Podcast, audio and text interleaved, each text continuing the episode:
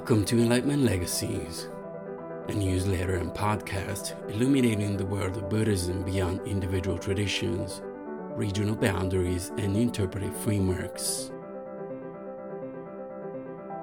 My name is Martino Dibeltulo Concu, and I'll help you get smarter about Buddhism in the modern world. Keyword 4 Arahat. Dear Enlightenment Legacies reader, you're invited to join our virtual Vihara. This week's keyword is Arahat.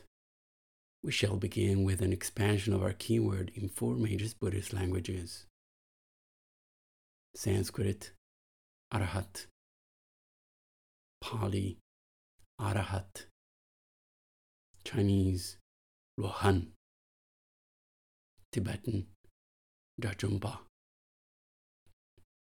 An arahat, or worthy one in Buddhism, is a being who has eradicated all afflictions, klesha, and will not be reborn, as they will enter nirvana upon death.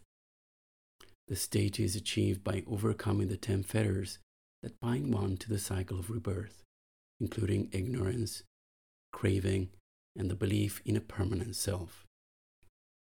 The arahat, in the context of mainstream Buddhist schools, is viewed as the culmination of spiritual attainment. They stand as the highest among the four grades of noble persons, Arya Pudgala, surpassing stream enterers, once returners, and non returners.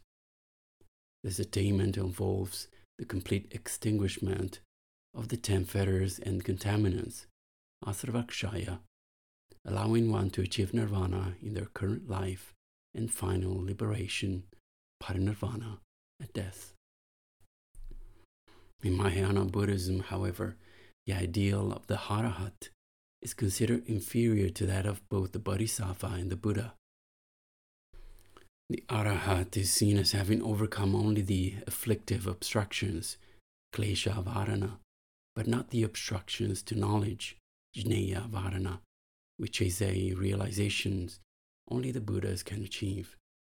Despite this, Arahats are highly revered figures in Buddhist literature and art, often featured as key figures in significant texts like the Saddharma Pundarika Sutra, the Lotus Sutra, and the Vajracchedika Prajna Paramita Sutra, the Diamond Sutra.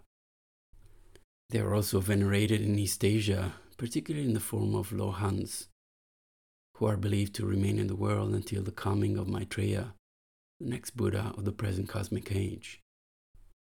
In China, for example, these Luohans, often numbered as 16, are celebrated in separate shrines and represent the profound legacy of arahats in Buddhist cultural and religious practices. Thanks for your presence. I will see you next week. All the best. Martino.